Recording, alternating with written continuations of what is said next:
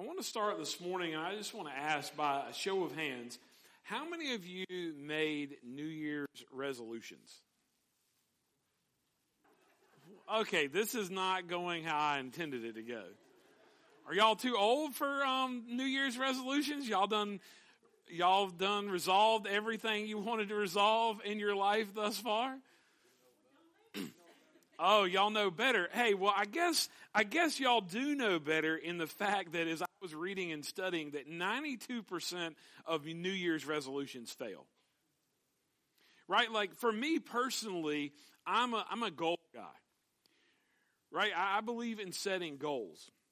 I believe that goals should stretch us, right? That as, as we set goals personally and as a church and as a community of believers, that our goals should stretch us, right? We, we need to set the bar high, but sometimes some of the bars that we set they, they need to make us stretch. They need to make us kind of like step outside of our comfort zone. Now, there need to be some goals sometimes that you can reach, amen? But you don't need to be able to reach all of your goals. And I believe that as you've heard me say time and time again, that a goal without a plan is simply a wish right? So, so often, I think the reason that those New Year's resolutions fail is because it's just something that somebody thought of. They, they may have written it down, but, you know, that would be a good thing if they did. But they have this, they have this aspiration, but how are they going to achieve that? And so I think this morning, as we talk about God's workout plan, I just want to share simply a story from my own life. And so there was a time, one time that uh, I can't remember where it's at in the story. See, I'm starting to get that old now that like things kind of cross and, and I can't remember and connect some of the dots. But I do remember this. I think it was a time that I had some, um, had a lot of stress at work in, in life and I was overweight. I like to eat. I mean, you could look at me and tell that. And so I remember going to the doctor and I was, um, maybe in my early 30s late thir- late twenties, early thirties, and I had to have an EKG. And you know, when you go, I don't know about y'all, but maybe it's just my doctor, but when you go to the doctor, they always want to talk about you need to lose weight. Anybody else's doctor do that? Right? It's like, come on, doc, I just paid you to tell me. Like, I know that. I know my clothes are getting a little tighter. I didn't need to pay you to tell me that.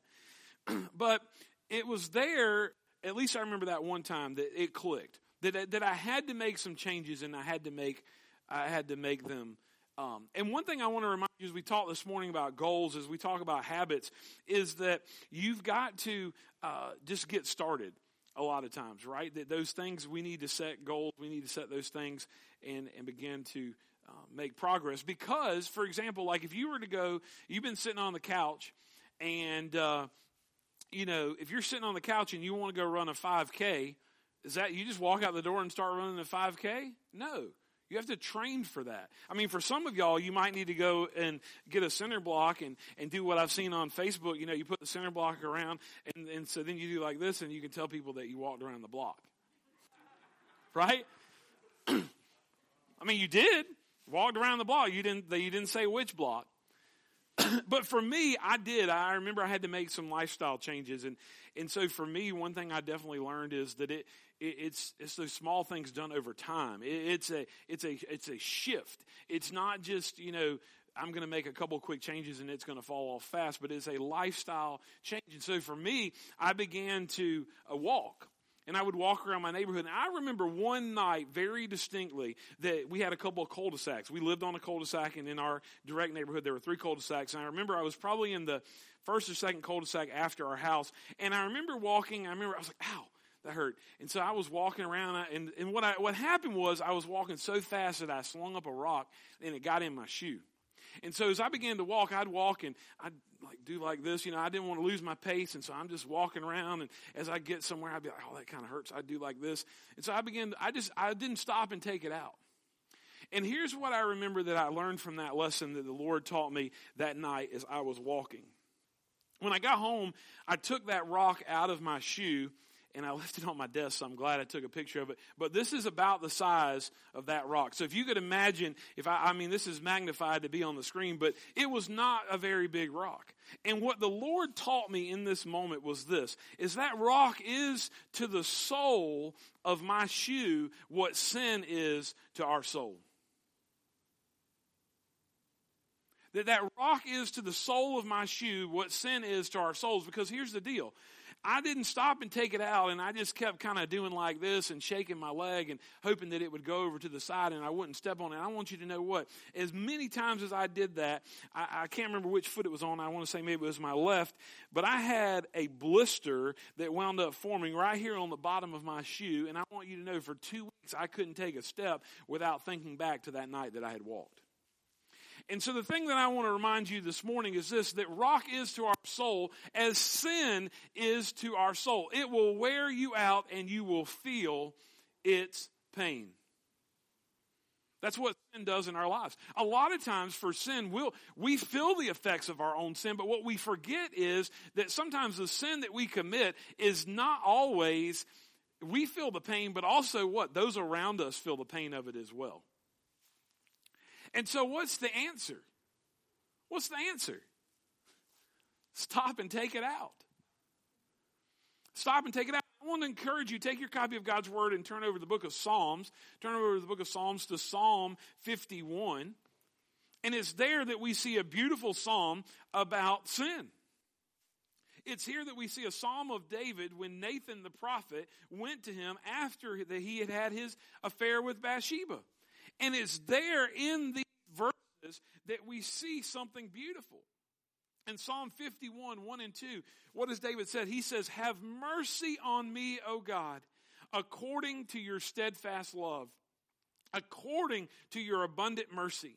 Blot out my transgressions, wash me thoroughly from my iniquity, and cleanse me from my sin.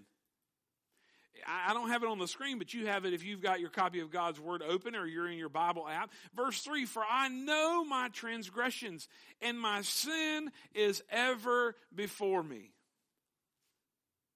I think, friends, we've got to be. What does David say? What, what, do we, what do we have to do? We have to stop and take it out, but then we have to pray like David. We have to pray like David. Verse 10 which I lift off of the slide, but that's what we need to pray. Create in me a clean heart, O Lord, and renew a right spirit within me. We need to begin to pray, Lord, forgive me for where I have sinned in thought, word, and deed. I, I think back this morning on the on the old uh, the hymn, "Count Your Blessings." Name them one by one. Friends, I think not only are we to count our blessings, but as Scripture teaches us, we're to confess our sin and name them one by one. We're not just to say, Lord, forgive me of, of how I've sinned, but we're to ask Him, Lord, and there are things we know that we've done that we should not do, and we need to ask for forgiveness of that. But we also need to pray like David, Lord, create in me a clean heart. Will you point out those areas in my life that I've sinned and I don't realize? So that I can ask you for forgiveness because just like that rock did to the sole of my foot is what sin does to our souls. And we have to stop and take it out. Sometimes we can take it out. We can walk away from that vice. We can walk away from that place. What did we talk about last week? We talked about that song of I don't I don't come I don't go there anymore. Why? Because I'm a changed man and because my my priorities have changed. Right in that old Southern gospel song, I, I don't come here anymore but create in me a clean heart. And then look at what David says. He says, Cast me not away from your presence, and take not your Holy Spirit from me. Restore to me the joy of your salvation, and uphold me with a willing spirit. The joy of your salvation. Friends, it's a joy to be saved. Amen? Oh, come on now. It, it, uh, hello? It is a joy to be saved. Amen? It is. I mean, tell your face. At first, when I asked that question, yeah, yeah. No, there's joy in salvation. There's joy, as we talked about this morning in teaching theology, that it's not by the works that we're saved. It's not by what we can do and who we are and our pedigree and where we came from, but it's all about Jesus. It's what He's done for us. It's Jesus plus nothing equals everything, and we should never get over being saved. I think sometimes we have. I think we've gotten, I think we've, oh yeah, I took care of that a long time ago.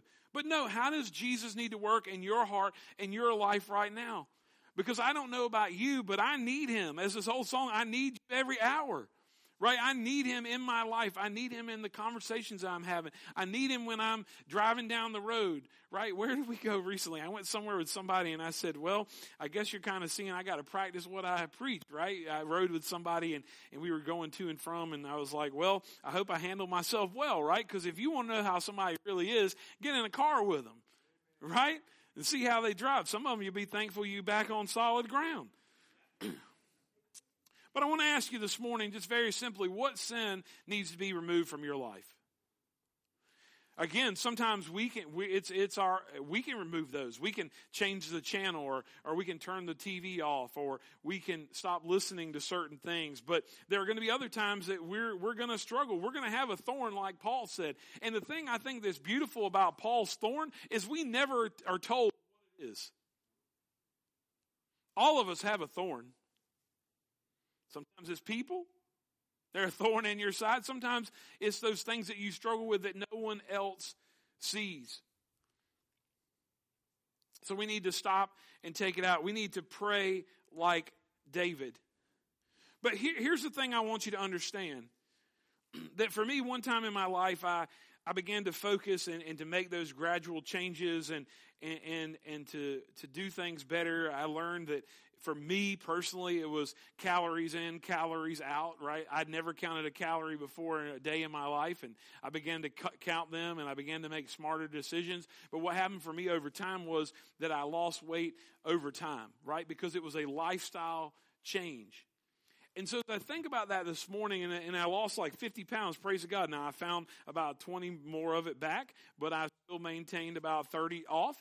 And so that's just a struggle for me in my life. You know, if my, if my pants start getting a little tighter, my shirt, you know, looks like the button's about to pop off, then maybe I need to cut back on the ice dream that I eat at Chick-fil-A, right? Maybe I don't get it every shift. I don't know. It's hard. It's hard to work around waffle fries and not eat them. Amen. I just get my kids to get a large, and then I sneak one or two in that, and then I say, I, you know, I get, only get those one or two. Then I didn't really get them myself. But listen, but listen, as I think about that, I want you to see this correlation. While we, our bodies are a temple of the Holy Spirit, we only have one body. And it is, it is degrading and it is falling apart. I know, I'm surprised some of y'all didn't say amen, right? I mean, you wake up with aches and pains that you didn't know that things that could ache and pain, right? But those things are of some value, but now let's turn our attention to the New Testament where Paul is speaking to Timothy in First Timothy chapter 4. And as we think about this correlation this morning, we're talking about working out and, and we're talking about losing weight. We're talking about making these subtle shifts, right? Because listen, I forgot to mention, it's funny, when you rely on the Lord, He'll direct you and everything isn't all written down. But, um, and I lost that thought. Hang on. We were talking about New Year's resolutions. Oh, I mean, the number one resolution that most people make is what? That they want to lose weight. But again, they make that resolution, but they there's nothing to kind of back that up and, and how am I going to live that out?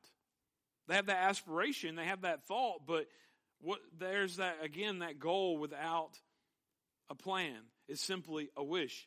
And so as we think about that this morning, let's turn it back and, and let's look at what, what Paul tells young Timothy, what he tells the man that he is investing in. Verse, starting in verse 6 of chapter 4. If you put these things before the brothers, you will be a good servant of Christ Jesus, being trained in the words of faith and of the good doctrine that you have followed. Have nothing to do with irreverent, silly myths. Rather, train yourselves for godliness. For while bodily training is of some value, godliness is of value in every way, as it holds promise for the present life and also for the life to come. The saying is trustworthy and deserving of full acceptance. For, for to this end we toil and strive, because we have set our hope our hope is set on the living God, who is the Savior of all people, especially those who have believed. Let's, let's step back through this really quickly. In verse 6, he says, If you put these things before the brother, what are those things? It's what he's mentioned previously in the, in the other four chapters, or the three uh, three chapters here in First Timothy were to put them before the brothers. Why? Because then you will be a good servant of Jesus Christ. Right? We're to serve. Jesus came to serve, not be served. A lot of times in the world that we live in today, and, and Austin and I are we try to we try to pray, we stay in God's word, we're, we're reading books, we're reading articles, and so one of the things that we see a lot of times is that in the church world today, far too often people are coming to church to be served rather than to serve. And, and friends, I want to tell you this morning of something that I believe is you need to put down the menu, you need to put down the shopping cart, and you need to pick up a shovel. And you need to be about building what God is doing, what God wants to do in this community, in the Bethel church community. What does God want to do? There's still building that needs to happen.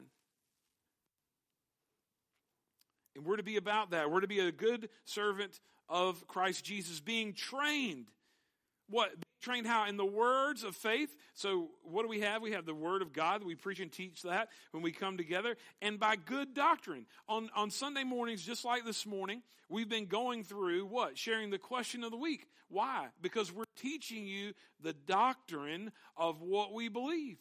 So often we have people that attend churches that they don't know what they believe much less what the church that they attend believes themselves I ran into a lady one time in Outback and she began to talk about all these churches and she rattled off this church and that church and another church. And I said, My God, what does this woman believe?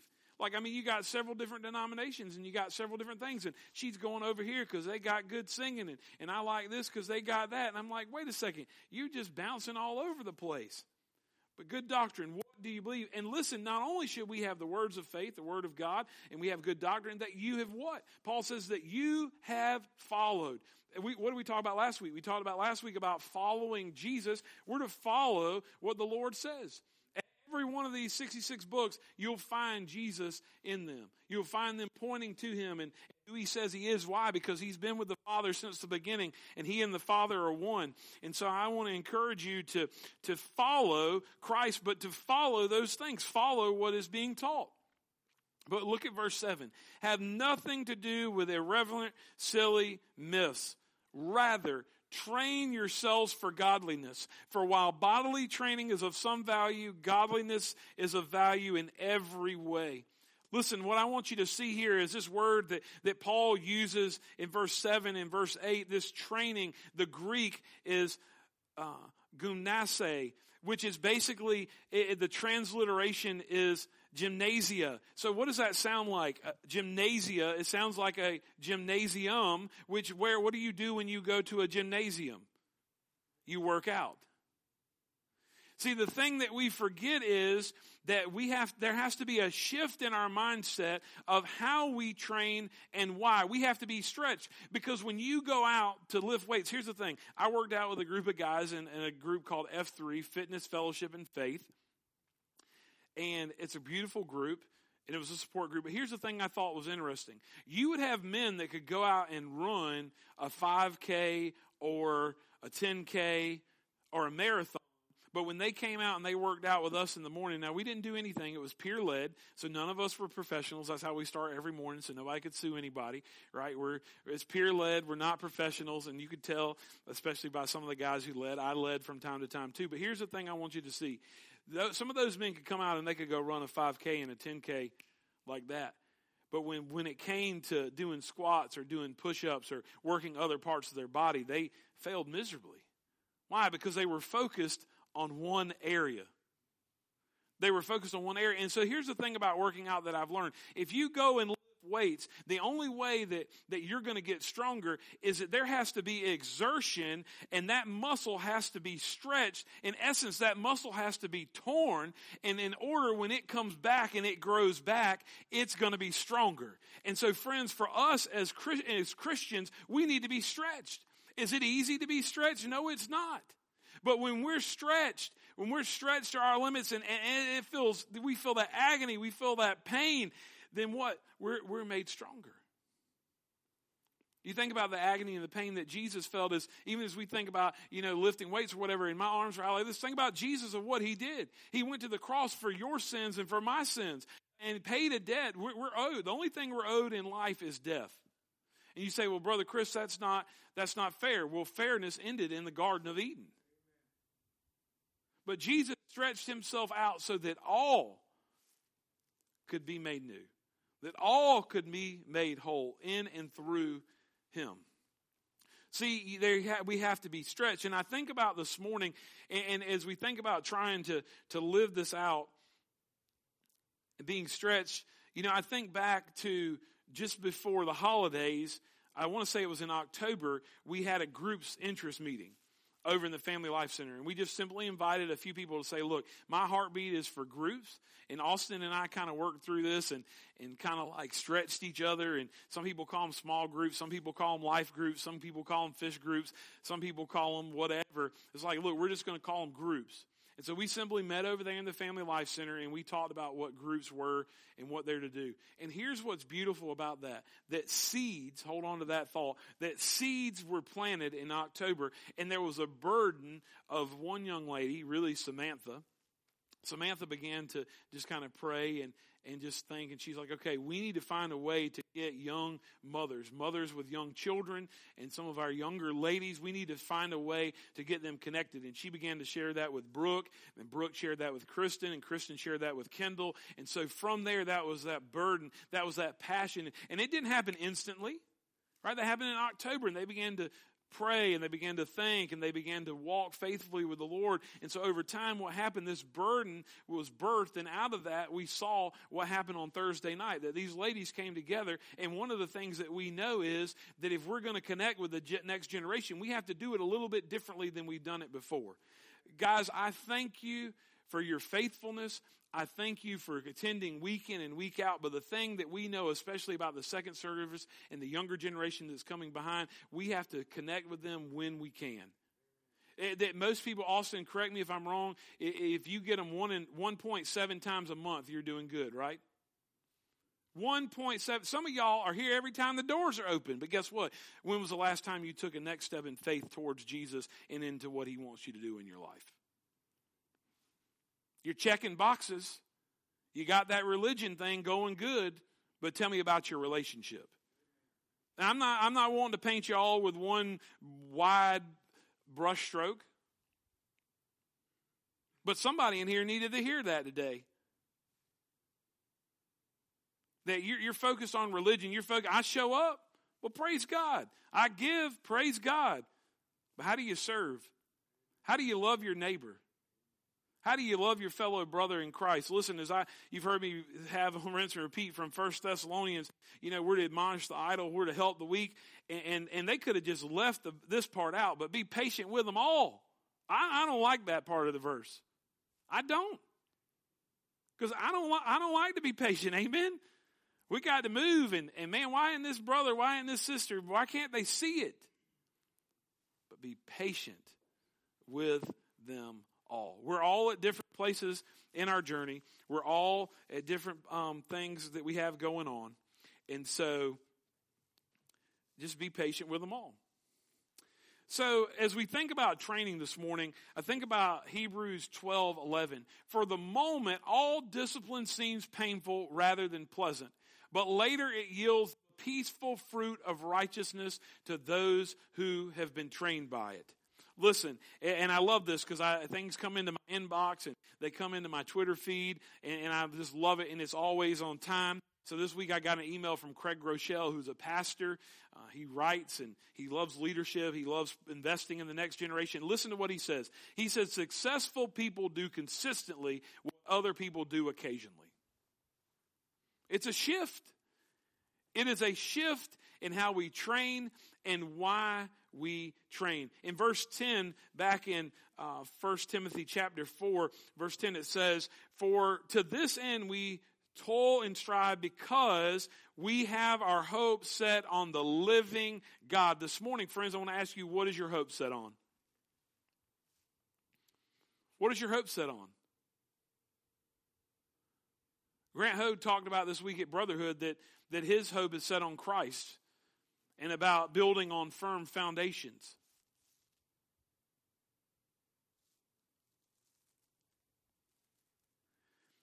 Go back to this morning as we talked about this rock that I found in my shoe. That rock is to soul what sin is to our souls. What I love about the Lord in the Holy Spirit is he reminded me, you know, that rock in the grand scheme of this old boy was not very big, was it? It wasn't. It was really tiny compared to me. If I was holding it, you could barely see it. But so what the Lord reminded me of this was this. How many of you remember what we find in Mark's gospel?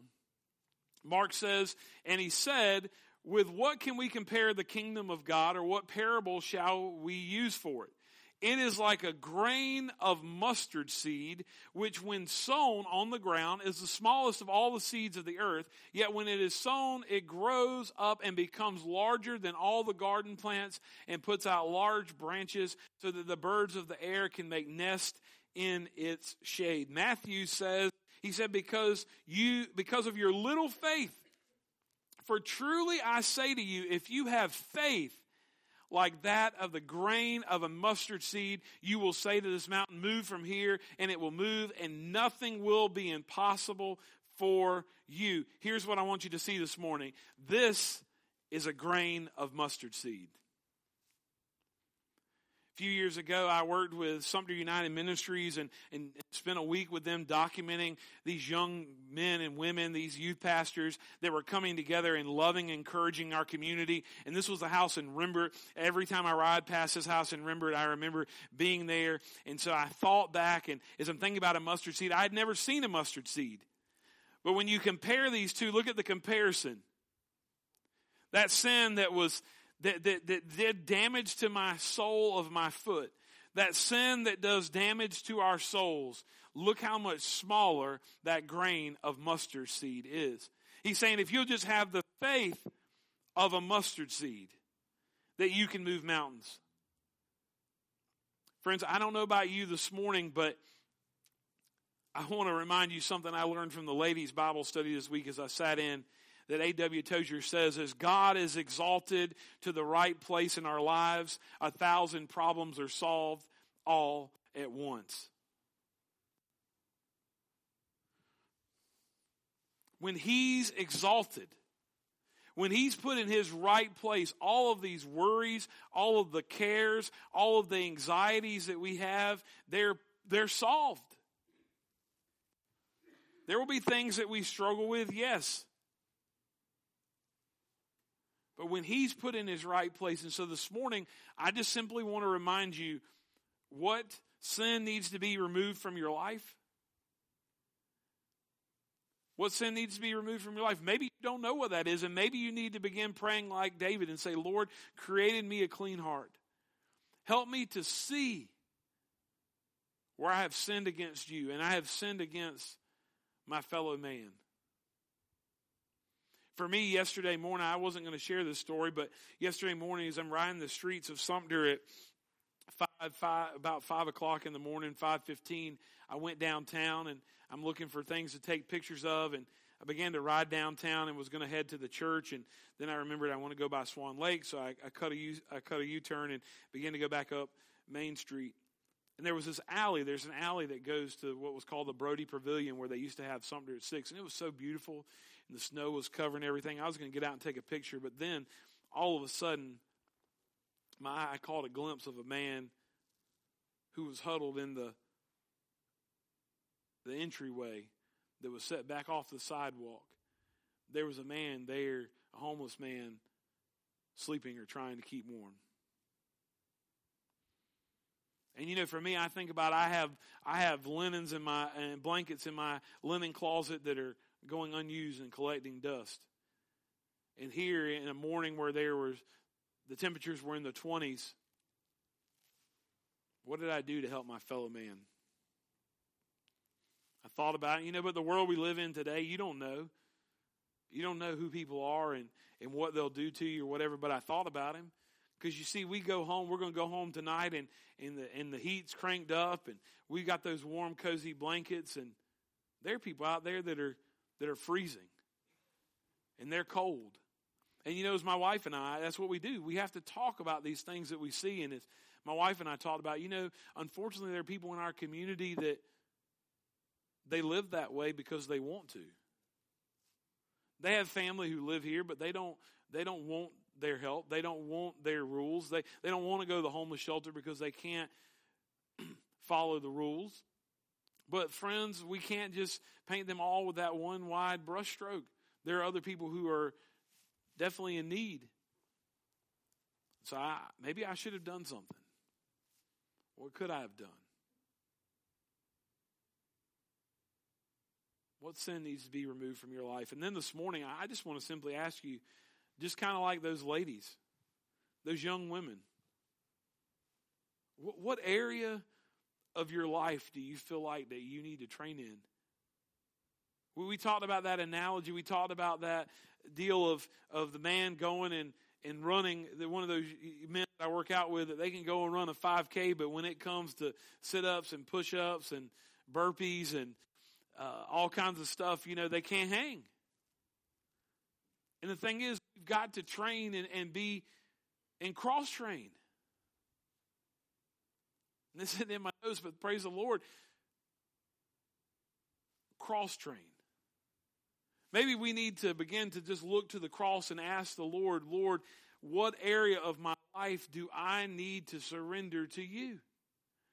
What area of my life do I need to work out? What area of my life do I need to be stretched? Friends, do you need to be stretched in your giving?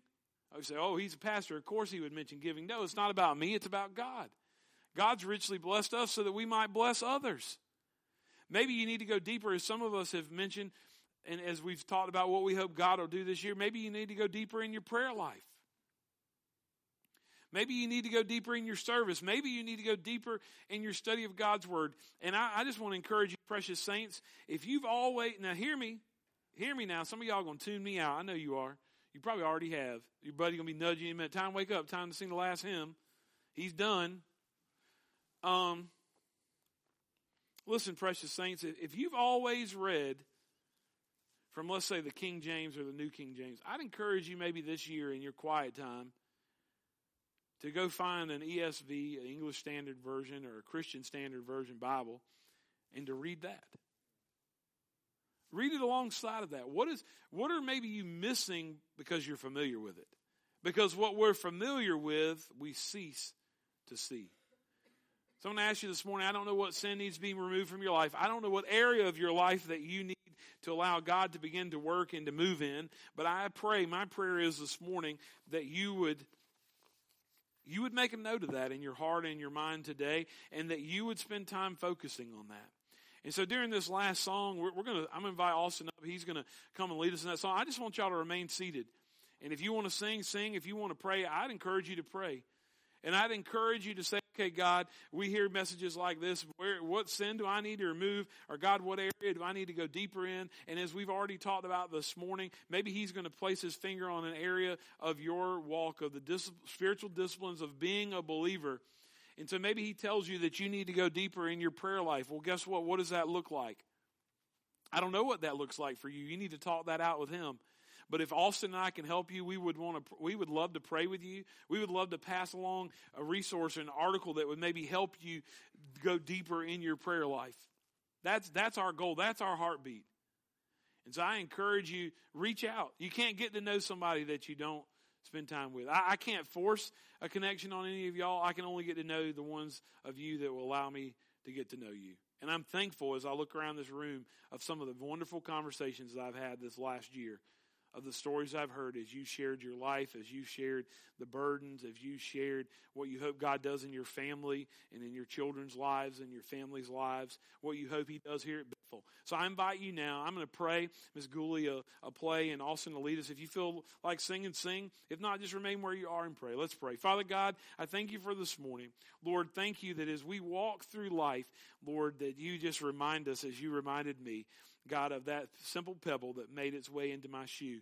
Lord, that you reminded me that that's what sin does to our soul. And so, Father, I pray here this morning for that one, Lord, who maybe there is a sin that they need to confess. Lord, to you, Lord, to confess to one another that we can begin to pray for one another, love and encourage one another. But, Father, I also pray for that one this morning that Lord, as we've talked about spiritual discipline, Lord, that bodily training is of some value, but godliness is, is, is important for this life and the life to come. And so, Father, I pray now, in, in just the moments that we have remaining in this time, that these folks would do business with you that they would pour out their hearts, Lord, that you would, that you would place your finger, that you would give your spirit, that you would give them wisdom to take that next step into a deeper, richer, fuller relationship with you. Lord, your word says that if we abide in you, that we'll have life and we'll have life abundantly. And so, Father, I pray that we would abide, that we would remain in you. Father, help us to grow in our faith and to live it out as we leave this place. Father, we ask all this in the mighty and precious name of your Son, Jesus. Amen.